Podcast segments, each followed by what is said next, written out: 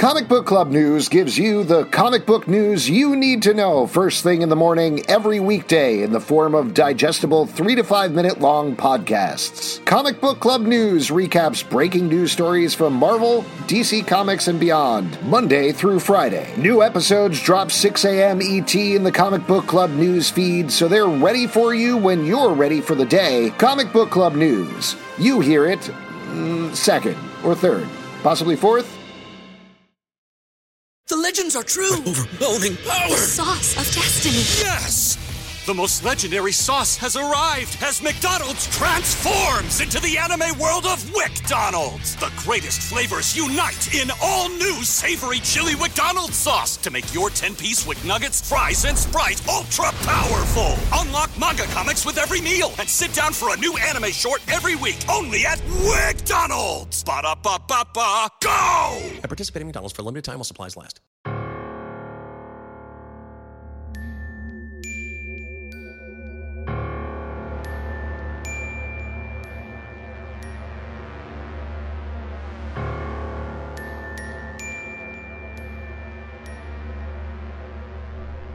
Sure.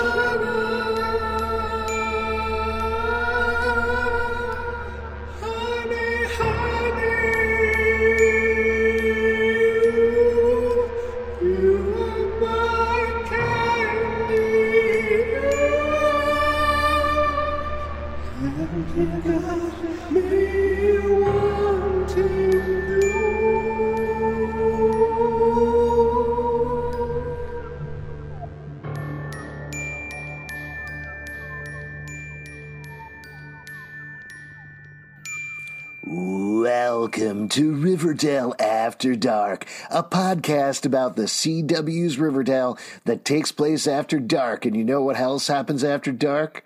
That's when the sex is. I'm Alex. Welcome to Sex After Sex, where sex is sex, and I'm Watch the Sex. I'm Justin. I'm Pete.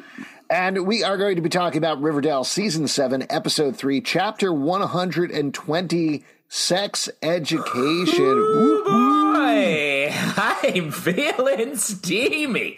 Yeah, well, and I learned a lot watching this episode, I gotta say. Now, before we get into it, and of course, we're gonna go full on spoilers for the whole episode, brief bit of recap of what you need to know leading into this episode. We are fully back in the 1950s, 1955 to be precise. All of the former adults are now teens again, going to their junior year of high school. And the big cliffhanger at the end of the last episode is that Ethel as we find out at the beginning of this episode, may or may not have murdered her own parents, bringing a little bit of uh, the old Riverdale darkness to this otherwise more innocent time. Now, also working against the innocent time of it all is that we have a couple of closeted characters here. Specifically, Kevin is dating Betty. They are an all-American couple. Betty's just getting hornier and hornier as things go, and she really wants to get with Kevin. Dangerously horny. Honestly, like, well, you can see- you worry some. Horn Betty. Yeah, Dark she Betty's has like over. one of you can see like her horny levels kind of going up further, like Yeah, a don't- thermometer. Beep, beep, beep, beep, beep, beep, Don't, beep, don't beep, shame her much. for exploring her herself and what she wants to Yeah, accomplish in life. no- like I'm this. saying this- no shaming. Let's Her not. horny levels are dangerous. Respectfully, is that better? Yeah, I, I Thank mean, you. Put some respect on herself. Okay. Put some respect on it. Yes. Mass respect. Uh, anyway, Betty doesn't understand what's wrong with Kevin. Kevin, of course, as we know, is gay, and he has struck up a friendship and slight, very light flirtation with a new student named Clay Walker.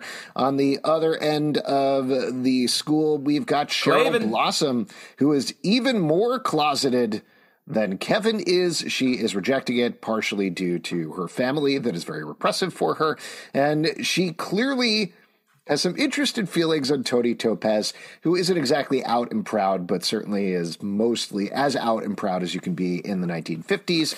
She is part, uh, yeah. With, I would uh, argue, though, I don't know, is closeted the right term for Cheryl? I feel like she has to go on a self discovery here. I feel like she Mm-hmm. doesn't know what's happening with her, and there's just, she seems more lost than anything. Yes. Yeah, I think that's a fair way of saying it. Uh, whatever it is, she has a lot of confusing feelings going on. Also, the fact that she is Cheryl Blossom and Toni Topaz is a greaser. She hates greasers, specifically Fangs Fogarty, who is hooking up with our new Midge, Midge 2.0. A couple of other relationships we can talk about. Archie is more innocent in this time period and is really going after the new Hollywood it girl who's moved to town, Veronica. Veronica really hurt him in the last episode and didn't exactly Yeah. Reject her at the end of the sock hop dance, but certainly chose to go in another direction. At the same time, some feelings seem to be bubbling up between Betty and Archie, which is obviously forbidden for a couple of reasons, not least of which that Betty is with Kevin, uh, but also uh, they're best friends. They grew up across from each other, so they also don't quite understand what's happening, though Betty certainly seems to understand a lot more than he does. Uh, we've also got Julian Blossom, who is Cheryl's brother back in the 1950s. He's going after Veronica hard. Veronica don't like Julian that much. And meanwhile, we've got a couple of other repressive forces happening in the adult side of things. Specifically, we got Dr. Werthers, who is. I don't know. I, st- we still don't know what his job is other than hanging out in Principal Featherhead's office. But he's certainly a guy Yeah. who seems to advise Principal Featherhead, who uh, dug into Cheryl about any possible lesbianism going on at the end of last week's episode. We've also got Miss Bell. She's blameless. Love her. Nothing wrong with Miss Bell. Uh, It's but- weird that she's hanging out with those other two dudes in a room. The- All of those three, that scene of them in the room, I was like, ah, this is the part I don't. This feels more. And we've got two other parents we should probably talk about here who are Hal and Alice, who host a show at WRIV. I always forget the call sign for the TV station, but they are there. We're definitely going to get into some theories and talk about them because I got Yeah. some stuff I got to talk about here. Suspect. Yes. So we'll talk more about them later. And we get to catch up with another parent that's been mentioned previously, but specifically Sheriff Keller. Kevin Keller's dad shows up again this episode. So we get to see a little bit of him. So there you go. There's probably some other things we need to talk about, but that's that's the big thing, you know. Let's let's do this. I just want to get this out of the way right up front because otherwise Pete is going to literally die if we talk about anything else.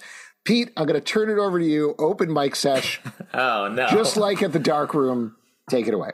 Well, what's Give nice us your is Toni lecture, Toni style sexy lecture. no, no, no. if you could rub what's- yourself a little bit while you do this, that would be appreciated. I'd appreciate it. Whoa! What Yes. the fuck? That no, just I happened. also here? have dangerous levels of horny, respectfully.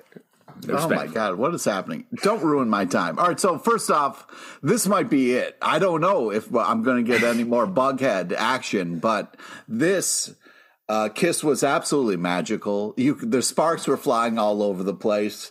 You know, uh, I it was a, a nice little nod to the fans. It was a nice little opportunity to kind of be like, uh, "Wow, of all the kisses, that one was the best." And uh, sparks flew all over the place. And um, yeah i was i was uh, immediately heard afterwards that there doesn't seem to be any ramifications from that clearly magical kiss. Uh, it seems like betty completely forgot about it but i'm holding out hope because it happened and it was glorious uh bughead forever. And uh yeah i'm uh, fingers crossed. That was just the tip of the iceberg. Although the way things are going it probably won't be but uh, uh you know it was it was it was a, a great great couple of seconds there that filled me with hope Nice. Can I- can I Classic just P response. I love it, but I just, it's gone. I love it. It's perfect, but I'm not ever going to see it again. Sorry, No, I was just going to give a little, a little context here. I wanted to let Pete go because otherwise he'd be interrupting me a million times. But just Exactly. to give, not the full storyline. I, I know how this works. We've worked together for a while. Just to give some context here, the part of the main plot ends up with all the kids at a makeout party arranged by Veronica. They play a game of post office where the girls have hmm. to kiss Which- the guys and the couples. which was a callback to before when it was the keys where it was a much more advanced uh, uh, kind of party sexually. Well, that was also where it was like- Cheryl throwing the key party. oh, it was. Oh, Yes. my bad. Oh, my No, memory. that's fine. not- I was curious if it was going to turn out the same way, and frankly, I think uh, all things said, this post office party was much more surprising and more fun than the key Yeah, party, was. which was Yeah. like great. All the couples ended up with exactly what we thought they were going to end up with. And You're they did really- that a little bit, but there were still some fun twists and turns in this party. There and was. Post Office, a game we all play. Yeah, in our spare absolutely. time, I so. play that every time I go to the post office. So what happens here, just to set up this specific thing, is that Jughead, who doesn't want to go to the party initially, goes there to effectively avoid being accessory to murder. Prosecution. He's, that's a, he's at a Smart. sex. He's at a kissing sex party to avoid prosecution. Yeah, exactly. Uh, so Not he goes there, the and then uh, he gets Betty. They introduce each other to each other. They kiss, and then they part. Uh, and things like Peter saying end up in a very different place by the end of the episode. But I agree, it was a very nice moment. nice. I thought. I thought it was played very interestingly because my takeaway from it, if we want to talk about this for a moment, is I, I do think Betty didn't get anything from it, but Jughead, the way that Cole Sprouse played it, there was something there. Like he was definitely Yeah. playing it as there is something there. And I think that points to what we've talked about a lot of this season. You know, there's been a lot of pushback about like, whatever, this doesn't matter. This is in the 1950s. And we've talked on the podcast about this all matters. This is the same characters. Yeah. They are just they have different memories that are behaving in a different way, but that emotional memory is still there. Jughead might be closer to it because of events that we've seen where he is remembering something, but something like that, that scene, yes, it's fan service, but at the same time, this whole show is fan service. Like it's nonstop fan service for Whoa, seven. se- No, but it is. Alex. is like it, it legitimately. This is a dark riff on Archie comics. It does not work if you are not, in some sense, a fan of Archie comics. Like it literally, that is the ground that this show is based on. I'm And not a fan of we're at the Archie point- comics, and I I'm having a good time with this show. whether you're familiar that's my point like you need right. to understand this stuff to understand this stuff and that's the same thing with the point where we're now to have betty and jughead kiss that means something to fans of bughead because it is built into the fabric of the show I just wanted one correction that you were just uh, factually wrong about. Um, it, it did affect Betty, so how dare you? Okay, whether or not she's aware of it yet, you know what I mean. But you can't just make that call. that The did Betty, the Betty translator has entered the chat. uh, time will tell. Uh, but how dare you? Because I think the magic of that kiss was palpable on both ends, and I think uh, maybe changed some things. So disagree, disagree say- but we all have our own Yeah, things I'm i just do want to like, throw uh, out there though I think there was actually a bigger Bughead moment in the episode that we haven't talked about than the kiss, which is when they narrowly miss each other going into Ethel's house. Yes. And that But to I'll me, Agree. but also them coming into their kind of like we solve crimes, we're kind of sleuths. That's what I'm love- saying. So yeah. this moment is Betty is sent over to Ethel's house to get some clothes and ends up finding a human sexuality text that spurs on a lot of the action of the episode. Jughead is in there right before trying to get a picture that Ethel drew of shoving her own parents into a meat grinder, as well as while he's Which there, we've all done. He We've discovers a comic book that is very similar to what happened, or at least what Ethel says happened to her parents, which again, we'll probably talk about in a moment. But the way that it works is there's this anticipation because you know they're both going to the house of, oh, are we going to get Betty and Jughead teaming up on an investigation again? And again, this is these moments that like, it wouldn't work if we hadn't seen the show, but there is that nervous energy there of, ooh, we watched several seasons of them working together on mysteries. Is that going to happen? And they narrowly miss each other. I thought that was a fun way to play that to Agreed. lay our expectations. Agreed. And I also think like their relationship to me has always been about that. Like they were very much, and I talked about this a lot. Like their love and their passion for each other was through their activities as these like investigation. And, and I'm not diminishing it in any way, but I think that is a lot of what their connection was. Uh, and it was a, sort of a more mature relationship in that way, where it was like we're passionate for each other, but we're also sort of coworkers in a way. Uh, just one correction for you, Justin. Uh, don't pretend to understand the passion of another person's relationship. um, the Not like how love, Pete does. uh, how that Pete- they have for each other wasn't just job related. It was souls connecting and realizing that, like, somebody accepting their dark side or their full self is a big deal, and it's nice to be seen. So, you know, don't try to diminish another relationship or say, uh, uh, you know, put anything unless you're in it. I'm is not, my point. Not So, diminishing please- it, uh, okay, offering my commentary. And yeah, one yeah. correction for you, like when they Oh, did okay. kiss, I remember the a third bearded face entering the close up of their kiss, and it was crazy that you somehow got your mouth in there to kiss them uh, together. While they were kissing, yeah, it's impressive. The but triple I kiss, mean, yeah. yeah, yeah. Uh, Pete, I, I appreciate that you also are at dangerous levels of horny, respectfully. So there you go.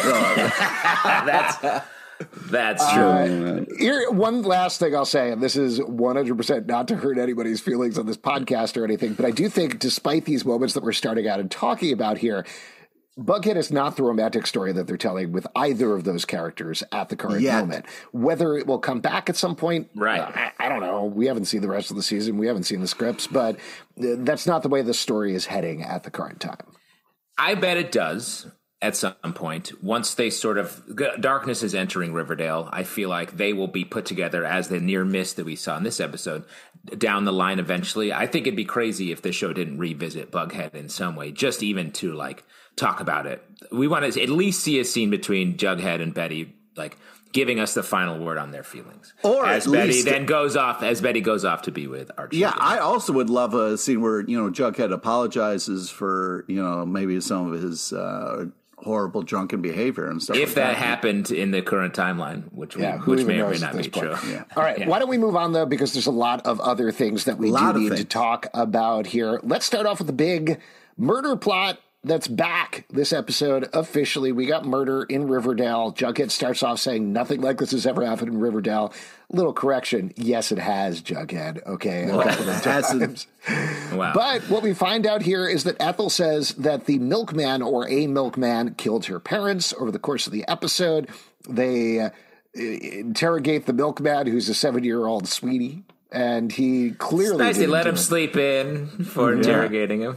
Yes, Ethel stays over at the Cooper house. That's where she's staying. She is distraught about all this. As we mentioned, Jughead tries to help her out as much as he possibly can by hiding evidence. He gets in trouble for that. And then by the end of the episode, they actually discover the evidence and they're in very big trouble. Both But I do like that move of like, oh, if you're a possible serial killer, you should stay in the Cooper's house where the serial killers stay and hang out. Well, they and don't so- know that yet. Uh, but I also thought it was funny um, when they're like, Jughead, child, we searched the train car that you live in, and well, we found some scary evidence. Uh, it's like, aren't there some other things you might want to investigate? No, no parents, a dog who is his buddy, train car, living in a train car, living in a train car. This man, Yeah, that's not important. Everybody knows about that. The uh, uh, just to re-emphasize, we talked about this in the last podcast, but I think it's even clearer this episode that they are heading to uh, a version of what they did with Satanic Panic in season three with Gryphons and Gargoyles. Here with the Comics Code Authority, we're getting a whole panic over comic books and horror in comic books. It just came out. Milk. Yeah, and milk, one of the most horrible substances known to man. Hey, hey, Sorry, oh, buddy. Oh, milk protector in the house as well. That's right. Well, Pete, you're wearing a lot of hats, including one of a milkman, apparently. Hmm. So we're definitely getting that, and I don't think it's going to be straightforward in terms of like we're just banning comics so much as it will go wildly off the rails as Riverdale always does. At least I hope it does. That's what I like about yeah, Riverdale. fingers Do you think crossed. if they're worried about? Do you think they're worried about Jughead getting away? They put handcuffs on his train wheels for his house because he could just get out of there. Toot, Yeah. huh, toot toot. Yeah, he could he could drive it to safety, and then we're all like uh, Next stop, a whole Greendale. hobo season. Um, here's my big theory that I mentioned before, and I think they're like uh, either really tipping their hand or we're looking sending us in the wrong direction here. Alice and Hal. So we mentioned this the last episode, and I talked about how Alice told Kevin that she and Hal got pinned and that stifled any urges they had. So we're talking about what does that mean? Hal is a serial killer in the current uh, time period. Does that mean that? Does that mean that Hal is gay in this time period? We don't know. This episode, we get Alice and Hal will be cut into them on Ethel coming back. The song that's playing on the radio is Milkman Keep Those Bottles Yeah. Quiet. And Alice, Hal's reading the paper. Alice is doing noodle point, and they basically have this very weird conversation where they talk about sending Ethel away, and they're going to take care of it. Earlier on in the episode, Alice and Hal, Hal's like, "Why would you bring her here? What are you doing?" And Alice is like, "Don't worry, it's going to be fine. It's the right thing to do." we know whatever you think about it, Alice has these serial killer genes. I think there's a pretty good chance that Alice and Hal are a pair of married serial killers, and that's what we're getting here. That's exactly what I was thinking. I was Bonnie and Clyde was my first thought seeing their scenes here, and like it, them working together. Maybe even we're going to see a shot of Alice in the milkman outfit. Is my guess. Um, but then working Alice is together the is a, a formidable um, killing team because uh, he was like, "Why'd you bring her here?" And she's like, "No, we have to make sure that she doesn't know that we did it. So let's have her live here for a little bit." Yeah, so we'll definitely see. I mean, I think Alice fans will probably not be very happy about that if that happens, but I do think plot wise, that probably is where we're headed. But we'll see. There's always twists and tur- turns and swerves. I it could was always be erased when they go into the future Mm-hmm. somehow. So this may just be like a Rivervale kind of thing, uh, where Yeah. this is Also, let's be playing with- honest, most of them are serial killers on this show, so it's kind of fine. Yeah, Uh, I was a little disappointed in Jughead as a comic book nerd, not remember, remembering the Milkman arc of the comics that he's reading. I was like, "Come on, bro! Like, it, it's on the covers. I can clearly see it on the floor. Like, you got to have a little bit better recall." Um, but how was uh, his bagging and boarding, Pete? uh, I haven't seen any of it, so a little disappointed in any uh, uh, of him as a comic book nerd. But I appreciate his passion. Uh, I it was such a fun kind of like the way they structured this show of like putting this kind of arc in comics and then wondering if Ethel, who likes comics, is mimicking, you know, uh, what she sees in the comics. Um, as far as like just making up an uh, an alibi, you know, because she did it, or if she's like a copy of, of that. So I thought that was a cool kind of like structure that they built. in. Copycat killer, you're saying? Yeah, yeah. I guess we'll see. One other theory I'll throw out at you: if it does turn out to be Alice and Hal, I wonder if they're doing it to do like a no, not in cold blood, whatever the Nicole Kidman movie is that I'm forgetting the name of, where Um, she yeah, murders somebody and then covers it. in it's in something something. Yeah, three words. But but whatever it is, I wonder since they are hosting the show and they've talked a lot about like not losing that spot, if they have a bunch of murders happening, that gives them a good thing to cover on the news potentially. So we'll see. they're doing it to make news. You think? yeah, potentially. I don't know. Hilarious. See what happens. We'll see what happens. We're just throwing stuff out here, having fun. We're having a good time Is it to die for? Perhaps? to die for. That's what I was thinking of. Yes. Uh, so do, do either of you guys think uh, Ethel? Because it seems like you guys are real quick to uh, put it on the parents, where you think Ethel is innocent. Yes, I do think there's an argument to be made for Ethel doing it, considering that every time Ethel's been involved in a storyline, we've been like, I don't think Ethel's done it, and then she's done it. Always done it. Yeah. Yeah. so possibly, I am still liking uh, Ethel and Jughead, or more specifically, Cole Sprouse and Shannon Purser are really good together. Like they bring out good stuff in each other acting wise. So I hope Ethel didn't do it. Like, F head. yeah, You, you're in the F head. A couple of F heads I'm a total F head. Oh boy! Me too. Great. BetMGM has an unreal deal for sports fans in Virginia. Turn $5 into $150 instantly when you place your first wager at BetMGM. Simply download the BetMGM app and sign up using code Champion150. Then, place a $5 wager on any sport. You'll receive $150 in bonus bets, regardless of your wager's outcome. And if you think the fun stops there, the King of Sportsbooks has plenty of surprises in store. Check out daily promotions, same game parlays, live bets, and so much more. Download the app in Virginia today and get $150 in bonus bets instantly from your first wager only at BetMGM. BetMGM and GameSense remind you to play responsibly. See BetMGM.com for terms. 21 plus only, Virginia only. New customer offer, subject to eligibility requirements. Rewards are non withdrawable bonus bets that expire in seven days. Please gamble responsibly. Gambling problem? Call 1 800 Gambler. Promotional offer not available in Washington, D.C. Why don't we talk about some other stuff since there are other storylines here? Well, Um, there's sort of one superstructure for the rest of this episode, uh, which I really liked. Like uh, murder stuff aside, and some of the Doctor Werther's stuff, um, Featherhead stuff. The rest of it, it feels like it is like a sex education PSA. Like we get a lot, we get some cut-in footage of like uh, bees and flowers.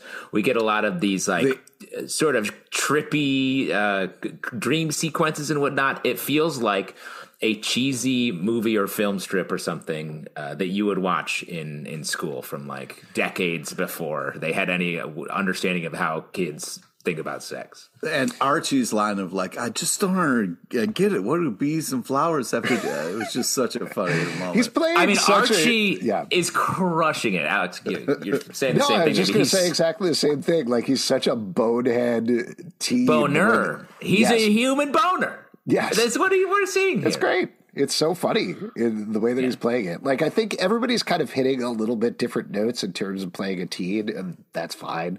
But the way that KJ Apa is playing it is just like, oh gee whiz, oh man, what a bummer. He doesn't know what's going on, which Yeah. ties into the big thing we need to talk about at the end of the episode that happens that's very upsetting, but whatever, we'll get there when we get there. Um, The uh, so yeah, everybody's obsessed with sex. They have a sex education class, and like I mentioned, Veronica ultimately has this makeout party. But a lot of stuff happens along the way as we're working through the episode here. Um, one, uh, let's talk about. Should we talk about the Cheryl stuff? Should we get that out of the way? yeah. Let's do it. So there's this great scene where Penelope first sees that Cheryl is painting sexy ladies and gets very upset about it. Uh, and it cuts to the shot of Cheryl scraping pits out of a very vaginal papaya, I believe it was. Well, and let me throw out there, everyone's like, what is Cheryl painting? What does she mean by it? And then you see the picture and it's like a naked woman with like a couple of suds over her breast. You're like, oh, yeah, I see. I see what you're thinking. So Funny. Penelope tells Julian, you have to introduce Cheryl to a boy. That's what you need to do. Uh, and ultimately, Julian kind of tricks Archie into dating Cheryl or asking Cheryl out on a date. I believe he says, you don't think my sister's a honey? Which is a weird thing to say in any capacity. Yes, absolutely. Blossom's uh, super weird, but he also essentially implies that Cheryl is very easy because she's been with college boys, which intrigues the extremely horny Archie. And uh, again, res- disrespectfully, I think in this case. Um, so he eventually asks her out and asks her to go to see the seven year itch. Instead, Toni has just invited Cheryl to the dark room. Cheryl says she wants to go to the dark room instead. Everybody ends up at the dark room. While there, Toni does a sexy dance to some beat poetry, and Cheryl orgasms and gets very upset about it and runs out with Archie, kisses him at her door, gets very upset about that because that's not what who she wants to be kissing, and then ultimately at the makeout party takes Archie, well, first they come out as a couple at school, which affects a bunch of different people in a bunch of different ways. Betty, And then. Betty, Veronica as well, which drives her on to do this whole makeout party thing and go after Archie hardcore. At the makeout party, again following Cheryl and Archie, eventually they break off, go to this room in front of a fire. Um, Archie explains what's happening to Cheryl. Uh, she explains no, she's actually never been with anybody, and says, "You know what? I think we could figure this out." And as we get strongly implied and then seemingly confirmed in the last scene, she has a hickey, tells Penelope that they went all the way, they had sex, and now they're together. Um, One part I would like to bring up uh, about the Cheryl part, uh, part of the kind of show that I really enjoyed was um, uh, them in the bathroom and Cheryl like storming out of the bathroom when Veronica's like, oh, talking about Archie. Uh, that was really, you know, there's uh, Cheryl does amazing entrances and exits and in the show, and uh, really just uh, just great Cheryl stuff there. I mean, great performance across the board, but uh, the arc you just described that Cheryl has in this episode is it's, it's very upsetting, and you see like her at the center of just so many stressful competing things. Like she's upset about what her family's trying to push her into. She's struggling with her feelings and how to express them and to be public with them, which she seems like she truly cannot do. What to do about it. And she changes, just like Cheryl in the dealing with other things in the rest of this series. She can change on a dime. And so you see her do this multiple times. The the saddest part to me was when she kisses she turns her turns it on. She's like kisses Archie because she that's what she's like I need to do this because I need to protect these feelings that I'm having and also it'll be, get me out of the spotlight from Penelope. And then she walks in the door and starts crying. It was just it was so well done but just so upsetting. Yeah, I mean, the Blossom House it seems so stressful. I feel like the only escape is to live in the walls. You know, it's just so much with that family. Many, yes. many have done it before. I'm so you see, you again. see, you see how much she, how she, when she turns the table on P- Penelope at the end of the episode, she enjoys that, and like it's like such a complicated situation here's here's my I agree with everything that you're saying. I think KJ Apa and Madelaine Petsch do great work in this storyline. The uh, minimal thing, which I'm less upset about, I think, but uh, one of the things that I thought was really interesting about this is Archie clearly doesn't know. Like he is naive. He's an yes. innocent here in this situation. So he's heading for a place where he's like, "Wow, this beautiful girl, Cheryl, she likes me. Isn't that great?" That hurts and that's sad. And it's very similar to, I think, the Kevin Betty situation where I feel bad for both of them all the time because they just don't know these things about each other. Like they're not putting everything together in exactly the right way. But I will say, just to interrupt, I feel less bad for Archie yes. because he's got he's sort of out yes. there all the time and doesn't I, seem I like it's in dragging terms of him. like his heart is going to get broken in some way, yeah. probably in the next episode. So that's a bummer. Sharchi, Sharchi is problematic. Yeah, uh, yeah, that's a very short term thing. And uh, frankly, I've seen some people shipping Sharchi online. I want to get like a, a, spray bottle, like you do with cats, and be like, no, no, no, yeah. don't do that. Stop. Anyway, yes, Sharchi, Archie is, Sharchi is no good. Hey, let them get on whatever ship they want, man. No, one hundred percent not. No, respectfully, Under, respectfully, uh, disrespectfully, no. on wow. even Sorry, disrespect, everybody. Um, but yes, the much more upsetting thing to me is what happens with Cheryl and I understand on a certain level the character of Cheryl Blossom is no moderation at all times. It just swings wildly from one place to another and she goes wholeheartedly to everything. But the idea of the the I think my issue here is the way they play the second part of that scene in front of the fire where Cheryl throws Archie down and is like, "Oh, I think we could figure it out," which puts her too much into it for uh, the way that they have been playing and plotting out everything before by making her the aggressor in this situation. And then the final scene with Penelope and Julian, where she comes in, she flicks her hair and shows off the hickey. It's like, oh, we went all the way. It's played for comedy. And I guess that's oh, fine. Really? I thought it was played for spite. Way? I thought it was hmm. played for spite. Like if this is something that she cultivated, and I think that's why I thought she is the aggressor toward Archie because she wants to do this the next day, and she's planning her revenge on her on her mom. Uh, yes, and, and, I understand that plot wise, but I think it was the music in the background that's sort of like light that's and fair. boppy. That I I agree too. Like it was, I was like, oh, this is a little odd. But then when I I see that she needed to, she wanted to spring her trap on the family. Mm-hmm. Yes, and again, I understand it from a plot direction, but I think that went too far for my taste. It made mm. me very upset in a way where I was like, I understand this happens. I understand logically. Even today, there are people who are closeted and have sex with the person of the opposite sex because they want don't want to believe the feelings that they're having inside. That is a thing that I don't just like in theory know that's happened, but I have multiple friends who went through these experiences and I've talked to them about it. So yeah. it is a thing that happens. But given that the journey we've seen Cheryl on, and even the journey in the first part of the episode, where, like we talked about, I think makes emotional sense and straddles that line, it went too far over the line for me in that second half of the scene and that last scene. We'll see where it goes for next episode, certainly, and how they play with it. And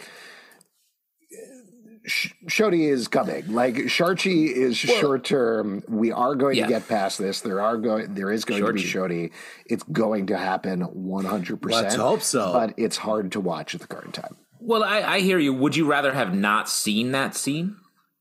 The Or would you scene, rather have the scene of them hooking up, Sharchi? I think Because I would say, you think about it for a second, but Yeah. I would say like the fact that we know that Toni is has feelings for Cheryl and he's pursuing them, and Cheryl like they're making eye contact. Cheryl has feelings for Toni. I feel like you see the truth there, and Cheryl just needs to you know figure herself out enough to to get there, and I think she will. Um, but I don't know, like that gave gives me a lot of you know sort of stability and basis for moving through this this relationship and all these things that she is like sort of in the middle of to be like oh i i know why she did what she did so it doesn't make me feel like she's the victim the entire time Yeah, I think this is such a ridiculous thing, and I know whatever it's a lie, but they're teens, and losing your virginity means something. So I think if we find out the next episode that Archie just gave her a hickey, I might feel a little better about this, to be perfectly frank. Yeah and That's I, all. that's sort of what I, I think that is what we were going to find out uh, but we don't you never know the implication was certainly that it was more than that Yes, absolutely. We will certainly see what happens. Uh, I don't want to spend too much time on this because it hurts to think about. Let's move to some other plot lines and talk about them. Choni Dr. Choni is uh, is here Yeah. Uh, again, everybody's playing it very well. On the Toni Topaz end of things, I love all the stuff that's going on with Toni too. You know, just to talk about that part of it. Her scene with the Rizzo figure, who they're calling Lizzo, uh, another Lizzo I was like wow Shout Lizzo's a real Rizzo yes, ridiculous. But that's the part where I'm talking about where, like, I don't know if Toni's parading around saying, "Hey, I'm bisexual" to everybody because I don't even know, you know, if these teens in Riverdale necessarily know to use those words. But she's clearly out with the people in the Pretty Poisons, or Serpents, sorry, in their gang, um, and with Lizzo at the very least. So. I, I like Yeah, that. I like her talking to Veronica later on and being like, I'm playing the long game. Don't want to say with who yet. Um, Toni, to me, and, and sorry, I'll turn it over to you then, Justin, for what you wanted to say. But Toni, to me, particularly throughout this episode, but in these first three episodes, feels to me like the most clear on who she is character.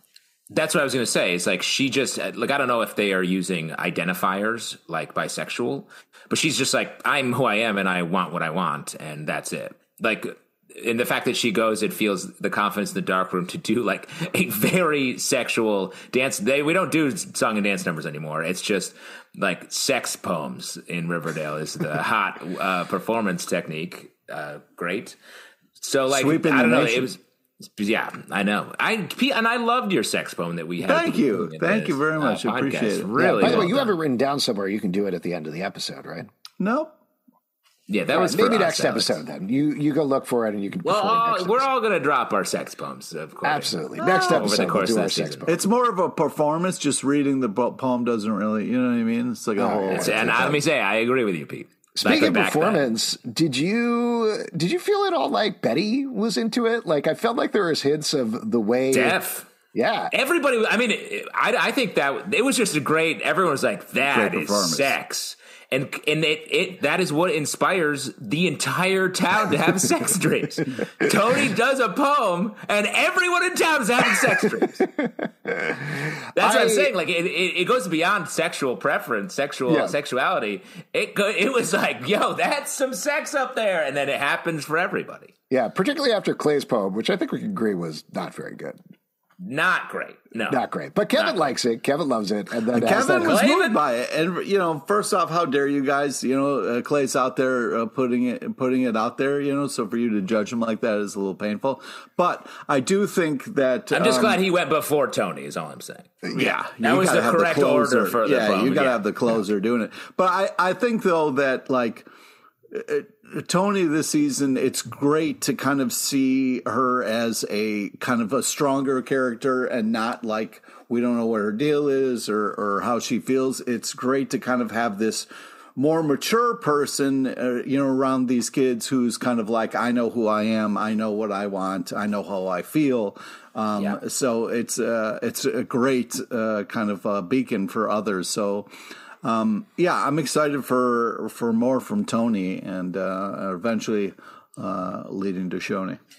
Yeah. eventually, uh, here, here, there too, uh, exempt. Uh, it comes to Choni. I just wanted to mention I I, I think I wrote down the line, line wrong, but after Clay does his poem and Betty's like, "What was that?" The Kevin's line like, "It's art, Betty. It doesn't need to mean anything." Was very It doesn't have the ri- rime or whatever. Oh or- no no! Archie is very obsessed with rhyme scheme. And Yeah. Yeah, really also a hilarious running bit that I hope keeps going all season long. It Didn't even rhyme. hundred percent. I mean, if Clay came out and uh, popped his collar, Kevin would be like, "That was art." Yeah. Like, there's no. well, let's talk about that then. Let's talk about the Clay Kevin thing because over the course, uh, oh, what were you going to say, Pete? I was going to say, uh, I also would, uh, you know, Clay could just walk out there and pop a collar, and people would be like, "Wow," because that guy's got 100%. something, and got- Kevin wow. knows it, and he's not the only one. All right, because he's he's also aware of himself and what he wants, and I'm, you know, hoping that uh, uh, Kevin will realize that, and then, uh, you know. Yeah, real talent guy. Well, I mean, just let me let's break down the um, uh, sex dream, and then we can talk Clavin. But you got Archie dreaming about Cheryl, Veronica, dr- Veronica dreaming Archie, Cheryl dreaming Oh, Toni, no, no, Kevin no. dreaming First, Clay. Veronica is dreaming about Julian. right, Julian right. is the but first then, one. Those redheads, it's hard to. Keep Yeah, it's hard to tell them apart. uh, Betty dreaming Archie, and everyone's wearing some very chill underwear the entire time. Yes. I, I loved the way that whole sequence was filmed. I thought it was so good. The music in particular this episode, other than the music cue I talked about that I didn't love, um, I thought was great. Like there was a Yeah. that sort of beat poem 50s 60s type riff on the riverdale theme that was happening in the background that i thought was so much fun during this jungle sex sequence that everybody was happening. It was uh, oh it was like the riverdale theme but on flutes that they were playing. So much fun. Very sexual instrument. Did you guys have a day in town where everyone all had a sex dream when you were growing uh, up? yeah several days actually. Every day. Every day we'd be like see you in the sex stream wow, like hello neighbor kind of a thing. Wow. Yeah. Okay, neighbor. Fine, fine. So Just let's 4th of July I think, in my though, I think though to get back to like what is the story that they're telling right now in terms of relationships, I think it's kind of important to look at the order of the way that things happen. Archie's dreaming about Cheryl, like you said. Then we have Veronica and Julian, which I I don't know, she's just thinking about it or whatever. Um, Betty and Kevin, then Veronica and Archie while Cheryl watches, which is from Veronica's dream, which starts to heat things up. Then Cheryl and Toni, which heats things up a lot. Then we get sort of like this forbidden tone comes in. Kevin sees Clay and Clay sees Kevin and they start kissing. And then the big one that they end with is Betty and Archie, which has this whole rev up where she's like walking straight towards him. And mind you, this is Betty's dream, not Archie's dream. They're not actually having a group dream. Uh, oh, sorry. It's also my dream. just let me just jump in there. Just to say, it's, it is Betty's dream, but it's a lot of people's dream. Right. Yes, absolutely. But I think this, among many other reasons, points to the story that they are telling right now, relationship wise, even though there is a lot of Varchie in this episode, and I think don't think Varchie is done necessarily by any means, is Barchie. Like that is what we are heading towards at the current time. Yeah, that's the. I mean, not to say that that's like necessarily end game, but it is end game. But it does not doesn't have to be, but it is. This is uh, this episode really guides it there. The scene in the bedroom where Archie literally gets an erection, covers it with a stuffed animal from the bed, and then runs out of the room was uh, wild. And he, you know, he it, obviously the circumstances are different, but when he kisses Veronica, it's not that. Wait, do you mean later at the kissing party? At the party, yeah. Well, I think what we've got here is Veronica isn't letting go of Archie. Clearly, she hates Julian. And Yeah. Veronica, I do think Archie's interested in Veronica. But- There's the whole line when they're sitting in the lounge. He's got where- her gum. Well, he's got her gum, but earlier when they're sitting in the lounge or they're talking about the makeout party, there's this narration from Jughead where he's like, uh, "Oh, that's where." I, I don't know. He, he says some line about like that's where Veronica got Archie, and you can see the way that Archie's looking Veronica. So, Yeah. I do think clearly he's catching feelings with Betty. Clearly we're going to end up with Barchie at some point. But he's already said uh, it feels like lightning when I look at Veronica in the lounge of this episode. He has the whole like, whoop, he's a flower opening, she's a bee type thing going on. Plus, he has whatever he thinks is going on with Cheryl. So Archie is this classic comic book Archie who's like, who's this person? I love this person. This is great. And he's not necessarily keeping his options open so much as he wants all of these people in different ways. And some of them he just may not know it yet, like Betty. Yeah. Well, he, I mean, he- it seems like he's going to know it. I I feel like what's gonna, you know, what I would like to have happen is, Mm-hmm. you know, uh, he he maybe has a fling with Betty, and they both realize like, oh, this is kind of like brother sister. This feels weird, and walks away like they've done in the show numerous times. I don't know if you And, watched this uh, episode really well, Pete.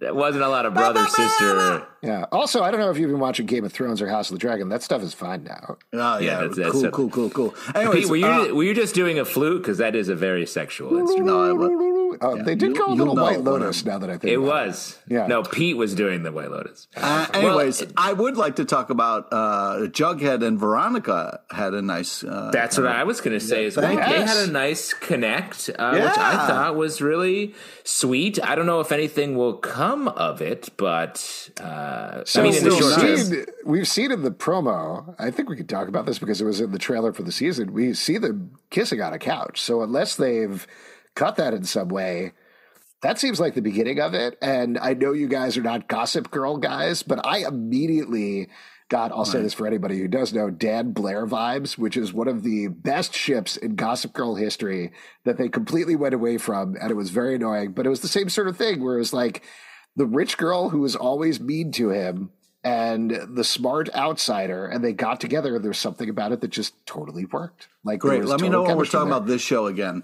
I- we're talking about I- the show again because we're because not. Jughead and You're Veronica. talking about some other show. I show. love them bonding over monster movies, finding Yes. even ground. Veronica is clearly in a place where she's learning a lot of lessons about like I can't act the way that I did in Hollywood. Jughead is this outsider who lives in a train car who is ending up with the cool kids and doesn't know what's going on. I love them finding even ground, and I love the fact Creature that from we the Black spent Lagoon. other than that one kiss and one one kiss when they were uh, the margarita pool thing, and I think like season one maybe. yeah, and that was very much a like we should kiss because everyone else is. Or something. Yeah, exactly. And then the one time they teamed up on a mystery in the noir episode, you don't get to see them together. And the fact that they're taking this opportunity in the final season to be like, I don't know, let's try Veronica and see what happens. Yeah, That's great. I'm excited to follow this. I'm excited to see where this goes. yeah. I love that Adam Sandler song, uh, the Veronica song. Veronica. Oh my God. Pete, you want to sing a verse? Veronica. No. That'd be One too sexual, if, too sexy if Pete did it. Yeah. What else should we talk about in this episode? I'm sure we've skipped a lot of different stuff. I like the moment where uh, Betty like like kind of like throws the book at Kevin and is like, "Read it." Oh, great. he's He was like, "You can't Betty, have this in school," and him just kind of like freaking out like that was just like of like uh you know kind of embarrassment and being like, "Oh my god," uh, was a was a fun moment. Well, one thing we should talk about uh, in relation to that is um, c- the Clay, uh, the Clavin scene, uh, where Clay Clavin. says he he comes he comes out to, to Kevin and says like, "Look, here, here's who I am," and I think and Kevin can't do it. Obviously, pats him on the chest though in sort of a way that is sort of like, "I hear you." I, I really like that scene, and to put to put to give Clay that power to do that, I thought was really great, especially to Kevin, someone who attraction or interest level aside, who has struggled with that now, obviously, but throughout the course of the whole series. Well, let's talk timing on this, which is an impossible thing to do with Riverdale, but I want to do it anyway. We're clearly heading towards Clay and Kevin getting together. We're clearly heading towards Cheryl and Toni getting together. When do you think that's going to happen? Like, what what is your guess at this point? In How many episodes uh, do we get in this last season? twenty episodes total? We're on Okay, we're episode three deep. three. Yes. So Well, he, I think it depends. There's a big factor that is hard to uh, to predict. Like when we break from the 50s and go into present day, will we everyone have their memories? What what will change for them? Because I I do think everyone's going to at least connect in the fifties, and I don't know how that will translate uh, going forward. Like I Well, think we're, going to get everyone We're going to be in the 50s least for at least 11 episodes at this point, potentially more than Yeah. that. Um, I don't remember the exact count, but it's definitely going to be. Oh, I think it's even up to like 13 or something. What I'm worried about is we're gonna get this amazing Clavin moment, and then boom, present day, and we're gonna be like, no. And Clay's going to melt because he was only part of the 1950s, and he'll just start Yeah. screaming, and there'll be a bubble. Yeah, yeah. I think I here here's what my prediction. I think we're next episode we're going to wrap up this whole Sharchi thing. Uh, it's going to go spin wildly out of control. In the fifth episode, which I'm very excited about, we're going to get an anthology episode where Jughead's going to write a bunch of horror stories uh, um, that are going to be published in comics. So we saw some stuff in the trailer where like uh, Betty's spraying some hairspray and seemingly has a seizure off of that. There's one thing where it looks like Archie's being cut up with a buzzsaw. So I think we're going to get that stuff in those horror stories. So my guess is we're sort of going to get a little break there, and then things are really going to get rolling, particularly whenever with most of these couples. I think we're going to Yeah. s- see Choni first, frankly, because they know how to Oh, interesting. that, and they know how to work that. And once we get past the Sharchi thing, I hope at least part of that is Cheryl starting to realize this thing that we as viewers all know about herself. It's interesting. I, I feel like that's going to take that to me feels like it's going to take a little longer and maybe is sort of the later thing that will happen. I feel like clavin's sort of closer Yeah, it's from close. a maybe not maybe not being public with it, but they're going to start having some sort of uh, affair perhaps or, or something like that because I uh, I don't think Kevin is going to be able to talk to Betty for a while, but they feel the closest to like actually just being together. so I'm you feel like hoping Clayton, in- episode six or seven, Choni, they're going to hold off on it. That's my Yeah. predict. Yeah, yeah. I'm hoping we're gonna get Clavin in like uh like two episodes, and maybe on the third one we get a a, a beautiful kiss. Um, so that's what I'm hoping for. I hope there is a beautiful kiss. I like it. It's a beautiful kiss. Beautiful kiss. Yeah, look at this there's a tramp, a kissing with the meatball. That would be great. Uh, and I also do think that Barchie is coming sooner rather than later, frankly. well, that's what I'm saying. Because once you get Clavin, Barchie's right, around the And corner. I also think just about plot lies, if we start to lean into the whole Veronica of it, that takes Veronica off the table for Archie. And if Cheryl is also off the table, I, which I pray to God she is, uh, the every night I pray to God that Cheryl will be off of the table for Archie. Um, Cheryl's not going to be there. Veronica's not going to be there. That's going to leave Betty. If Kevin and Clay get together and Betty does not have sex with Kevin, which we assume is not going to happen, um, I think she's going to get frustrated enough to do something. yeah, based on this episode, Be- Betty's horniness level, she's going to jump through the window, across, Matrix style, into Archie's bedroom. It's very strong. Yes. Archie is very strong. yes. Barchie is very strong, and Betty is the strongest one there is. 100%. Couple of other li- there were so many great lines in this episode. I Yes. thought the we already talked about the I'm so confused. What do flowers and bees have to do with us? That was very right, fun. Um, you I how peachy keen for you. Archie coming in and seeing Cheryl painting and going his delivery on cool painting. Yeah. was very funny. Uh, the exchange between Toni and Cheryl. What is it, Serpentina? And Oh, Toni yeah, that was a with, great- "I thought it might razz your berries." Just all the '50s language too is very Mm-hmm, fun. Yeah. Um, you just hit the jackpot, Holden Caulfield. Great, Yeah, like very, great. very Mary Great. Jane to Spider-Man line. Yeah, yeah. Well, and just everybody being like sharp on it. Like everyone's character game is really strong right now. Like it's really good. I love how no one wanted to see the seven year itch. Everyone was trying to get to this. Uh, Also, it was weird They- that they didn't just say the movies. They were like so specific. Like, Well- there's only one movie showing, and we call it by its full name. Uh, We're talking about going to see the seven year itch. the What seven year itch what is about. Would they have to say? First of all, like it's the I'm going to the 1950s. movies. Oh, let's go to the movies. You don't Yeah, say the first of all, do you, is that what probably you all- say? yeah. let's go to the movies. No, you go to a movie. Hey, you want to go see S Y? No, that way, I- if you get there with a group of people and they have different things, everybody can go see their movie. Not in the You know what I mean? 1950s. It's a small town with a one-screen movie theater. That's all they've Also, got. Pete, no one does what you just said. Everyone goes to the Or movies together should. and they watch it. They watch a movie together. No one goes to the movie theater together, says hello, and goes off to another. They uh, should. theater. It's a very advanced way of being. The reason they said seven year itch because that's a movie about people who are dying to have sex uh, outside of their marriages. So like that's sort of what we're doing here. Uh, and it was it was great, a great choice, funny choice. No one went to see it because they went to the sex uh, poetry.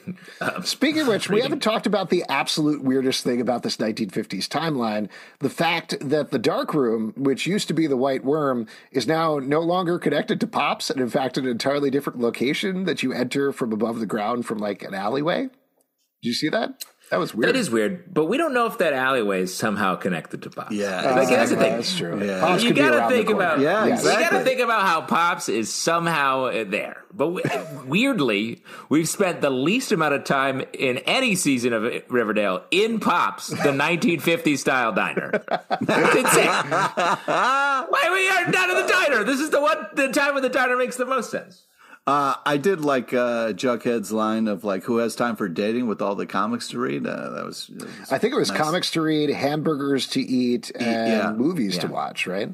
Yeah, There you go. I That's just your life. Pete. Yeah. Did you feel seen in that moment? I did. Yes. Uh shouts to, to not double bubble but triple bubble that uh, the gum veronica's gum that archie ends up Oh with yeah, yeah. And just to say, like the Archie and Betty scene reading the sex book, too hot, too hot to handle, just uh, wild. The the the way that they brought like young, like when you're a, a like a teen and you're like just want to be with the person you're attracted to. The way they infused this entire episode with that energy was just really well done. Great stuff. Before we wrap up here, let's talk about the MVP of the episode. Pete, who was your MVP? Well, you got to go Lizzo on this. Uh, no, I think the uh, I'm going to give it to Veronica on this. I like to see a character go through some growth, to make changes, to try to be a better person. So I'm I'm here for it, and it's exciting to see. Betty all day, every day. Great. Betty episode. Getting to Barchie. I like like Pete called it when she slams the book into Kevin's chest. She's like, "Read. It's great. Just love love them. Great moments throughout. I'm going to give it up to Cheryl. I think, like we talked about, the absolute best, most emotional moment in the episode was her turning and crying behind that door after she kissed Archie. Loved Also, what they were. was great too. Ethel was great as well. Yeah. Everybody is like Everyone's playing great. at the top of their game, honestly, right now. So it's really hard to choose. I'm really enjoying this season so far. I think they're doing a really good job. I hope we get more Agree. Lizzo. Yeah, I'm sure she's going to be back, and I'm sure she's going to perform some cool numbers with Grogu. I don't know. I don't know. It's Hey, hey. All shows at Mando once, shout please. out. Yeah. If you would like to support this podcast and all the podcasts we do, patreon.com slash comic book club. Also, we do a live show every Tuesday night at 7 p.m. to Facebook and YouTube. Come hang out. We would love to chat with you about Riverdale. Apple, Spotify, Stitcher, or the app of your choice to subscribe, listen, and follow the show at Riverdale Dark on Twitter, Riverdale After on Instagram, Riverdale After Dark on Facebook, comicbookclublive.com for this podcast and many more. Until next time, we'll see you after dark. Please welcome to the After Dark Room stage, the king of the sexual haiku, Mr. P. LePage.